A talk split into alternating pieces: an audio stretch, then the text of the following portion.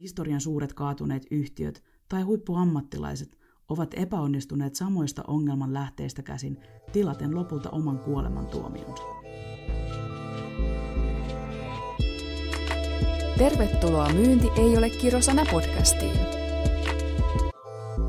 Ja hän katsoi omaa kuvajaistansa peilityynestä vuoriston lähteestä, ihailen jokaista piirrettä, joka hänessä oli, rakastuen lopulta peilikuvansa niin paljon, että edes väsymys tai nälkä saaneet häntä poistumaan lähteen ääreltä. Ja niin hän kuihtui kuollen pois kuvajastansa katsellen. Lopulta Narkissoksen ruumis muuttui narsissiksi, Narkissoksen mukaan nimetyksi keltavalkoiseksi kukaksi. Tämä tarina ei kerro Narkissoksesta, mutta on hyvä astinlauta varsinaiseen aiheeseen. Narkissos hylkäsi ympäröivän rakastuen itseensä, sulki maailman ympäriltään lopulta nääntyen pois. Miksi tarina Narkissoksesta puhuttelee minua, kun mietin yritysmaailmaa, myyntiorganisaatioita tai johtajuutta? Jim Collins kuvaa kirjassaan Good to Great viisi vaihetta, jolla mahtavat yrityksetkin kaatuvat. Ytimessä on piirteitä Narkissoksen tarinasta. Ja surullisinta on, että tarinan keltavalkoiseksi kukaksi muuttunut herra ja historian suuret kaatuneet yhtiöt tai huippuammattilaiset ovat epäonnistuneet samoista ongelman lähteistä käsin tilaten lopulta oman kuoleman tuomionsa. Collins kuvaa, että kaatumisen vaiheet ovat kuin tasoittain etenevä sairaus. Mitä varhaisemmassa vaiheessa kyetään tunnistamaan, sen helpompi siihen on löytää lääkkeet. Kuitenkin voi olla hankalaa havaita tautia alkuvaiheessa. Oireet voivat olla epämääräisiä tai jopa olemattomia. Ajattelen, että kuvaan tähän Jim Collinsin viisi yrityksen kuolemaan johtavaa vaihetta, jotta juuri teidän yrityksenne voisi välttää ne kuolemanloukut. Vaihe 1. Menestyksen tuoma ylimielisyys. Menestys tuo mukanaan kiusauksen ajatella, että se kuuluu minulle. Olen ansainnut sen. Ja kun ympärillä on riittävä määrä loistoa, unohdamme, mitkä askeleet veivät lopulta meidät huipulle. Mikä sai meidät menestymään alun perinkin? Menestyksen tuoma ylimielisyyden harha voi ajaa meidät ajattelemaan, että meillä on midaksen kultainen kosketus kaikkeen. Ei hirveän kauas historian peräpeiliin tarvitse katsoa, kun vastaan tulee Case Nokia. Esimerkki menestyksen tuomasta ylimielisyydestä ja sen seurauksista, joka näkyy huonona johtamiskulttuurina ja liikana itsevarmuutena. Eihän nyt kukaan kosketusnäytöllistä puhelinta osta. Vaihe kaksi. Hallitsematon kasvun tavoittelu. Yksi väärin ymmärretyimmistä termeistä yritysmaailmassa on kasvu. Useimmat yritykset harhautuvat siihen ajatusmaailmaan, että kasvun hakeminen on vain markkinan ottamista uusmyynnin kasvattamisella tai vaikkapa yritysostoilla. Mutta kasvu voi olla jotain paljon enemmänkin.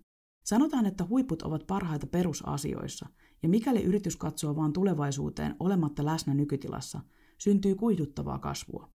Kuiduttava kasvu tarkoittaa, että sitä mukaan mitä haetaan uutta, tapetaan jotain nykyisestä.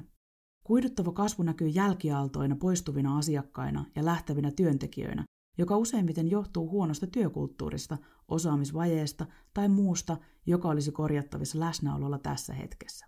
Hallitsematon kasvun tavoittelu näkyy kulttuurin sekasoppana, missä kukaan ei ole aidosti linjannut yhtiön kasvustrategiaa, kun on niin kiire hakea kasvua. Jotta yritys voi kasvaa vapaasti, pitää sen visio siitä, mitä yritys todella intohimoisesti haluaa tehdä, missä se voi olla paras ja mikä voi olla kannattavaa, olla kunnossa. Mikäli yhtiön strategia ei ole kirkas ja johdettu yhtiön visiosta, silloin se päätyy olemaan kuin kaarna laiva tuuliajolla. Ja käy niin, että yrityksestä tulee kuin tuhatkasvoinen Jumala, jossa se on vähän mitä jokainen yhtiön individuaali yrityksestä, sen palveluksesta tai asiakaskokemuksesta itse ajattelee sen olevan. Tämä näkyy pieninä oireina esim. vääränkaltaisten asiakasprofiilien sisään trokaamisella, myynnin ja tuotannon kommunikaatiohaasteina, toimitusvaikeuksina, jännitteinä eri liiketoimintojen välillä, asiakaskokemuksen tai poistuman kasvuna ja purskahduksina jostain aluksi harmittomasta. Vaihe kolme. Riskin ja vaaran kieltäminen. Koska asiat näyttävät hyvältä, käyttökate pullottaa ja pelaamme parhaassa liikassa parhaalla korttikädellä, no miksipä ei laitettaisi kaikki all in. On vain hyviä uutisia. Ja pienet negatiiviset purskaukset ovat vain vääräuskoisten panettelua tai vaikeiden yksilöiden puhetta, turhaa negaation kylvämistä tai murehtimista asioista, joihin ei pitäisi keskittyä. Vaikka niin terapiassa kuin myynnissä olemme siirtyneet ratkaisukeskeisiin menetelmiin, Nekin ymmärretään usein väärin ja lamautetaan organisaatio toteamalla, älä nosta ongelmia, jos ei sulla ole esittää ratkaisuja tai halua olla osa ratkaisua, ja voilà, olet vaientanut organisaatiosi. Kun keskitytään vain hyvien uutisten kertomiseen ja uhkien tai riskien kieltämiseen, päädytään luomaan kiilotettua paskakulttuuria, joka ennemmin tai myöhemmin mädättää organisaation tuloskyvykkyyden, koska ei kyetä aikoon kehittävään dialogiin ja sen synnyttämiseen, vaan tehdään selväksi, että vain hyvät uutiset tai ratkaisun sisältämät ongelmat saavat tilaa keskustelulle. Vaihe neljä. Tarttuminen pelastukseen. Se, mitä on ollut pinnan alla, on nyt manifestoitunut näkyväksi. Yrityksen kasvukäyrä on vihdoin näkyvästi kääntynyt ja se on laskuvoittoinen. Kädet ja jalat heiluu, palavereita pidetään. Kiire, kiire, kiire. Hädässä on luonnollista tarttua kaikkiin oljenkorsiin, kääntää kaikki kivet ja kortit, mutta vielä oleellisempaa olisi pystyä miettimään, miten tekemistä rajataan. Miten yritys pitää fokuksen hädänkin keskellä. Kyseessähän on paniikkitilanne ja paniikkireaktio yrityksen elämästä ja kuolemasta. Nyt jos koskaan pitäisi pitää pää kylmänä ja keskittyä perusasioihin. Vaihe 5. Antautuminen merkityksettömyyteen tai kuolema. Tässä vaiheessa kaikki toistetut epäonnistuneet yritykset ovat tyhjentäneet sekä yhtiön taloutta että johtajia. Tässä vaiheessa ei ole paluuta, ja kuten Titanic, yritys uppoaa ja kuolee tuntematta koskaan itseään ja aitoa potentiaaliaan. Titanic on sinänsä täydellisen surullinen esimerkki Jim Collinsin kuvaamista viidestä kuolemaan johtavasta vaiheesta, jossa aikansa suurin, ylellisin ja rakenteensa vuoksi uppoamattomaksikin kutsuttu laiva ja monisen matkustaja koki surullisen kohtalonsa. Jäävuori oli itse asiassa vain tarinan huippu. Neitsyt matkalla laivan kapteenina toimi Edward Smith, joka oli selvinnyt vastaavanlaisella laivalla törmäyksestä sotalaivan kanssa – Hänellä oli selkeä luottamus siihen, että laiva kestäisi vakaviakin vaurioita, kuten jäävuoria. Smith piti vauhdista ja halusi matkustajat nopeasti perille. Aikataulussa pysymiseen olisi riittänyt itse asiassa paljon pienempikin vauhti. Törmätessä jäävuoreen laiva eteni yli kaksi kertaa tarvittua nopeampaa, ja vieläpä alueella, missä oli paljon jäävuoria huonojen sääolosuhteiden vuoksi. Kapteeni sulki tietoisesti silmänsä näkyviltä riskeiltä ja vaaroilta – tavoitellessaan suurta menestystä. Myöhemmin tuli ilmi, että vauhdin ylläpitämiseen oli miehistä joutunut itse asiassa myös lappaamaan hiiltä höyrykattiloihin niin paljon, että käytännössä laivan, laivan hiilivarastossa oli riehunut tulipalo koko matkan ajan, ja tämä oli heikentänyt myös laivan rakennetta. Ja kun sanoin, että huipputekijät palvovat perusasioita, se näkyy myös epäonnekkaana kohtalon yönä Titanikilla, kun kokeneella täystäjän roolissa olleella perämiehellä ei ollut onnistumiseen tarvittavaa tärkeää työvälinettä, nimittäin kiikareita käytössä.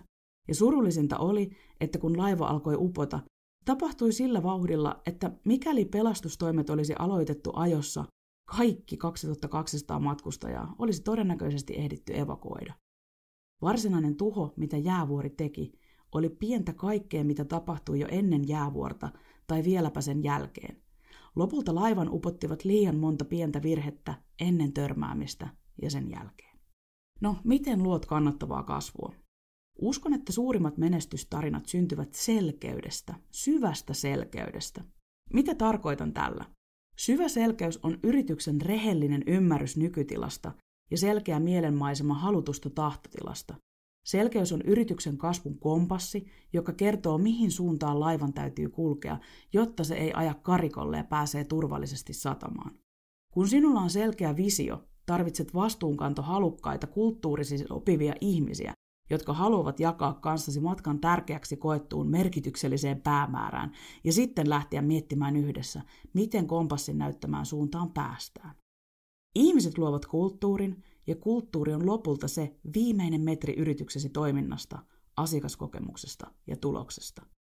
Selkeys luo laserfokusta tekemiseen ja poistaa epäselvyyttä yhtälöstä. Huomaat, että yhtäkkiä oikeiden ihmisten löytyminen, työntekijöiden sisäinen motivaatio ja tulos kasvaa kiihtyvällä vauhdilla, kun olet osannut itse kommunikoida, mitä yhtiönne on ja miksikä se haluaa tulla, minkälaista tekemistä, arvoja ja ihmisiä siinä tarvitaan. Ja kuten Rene Brown sanoisi, clear is kind. Täällä puhui Saara Vehoniemi, intohimoinen yrittäjä, oppija ja myyntinainen.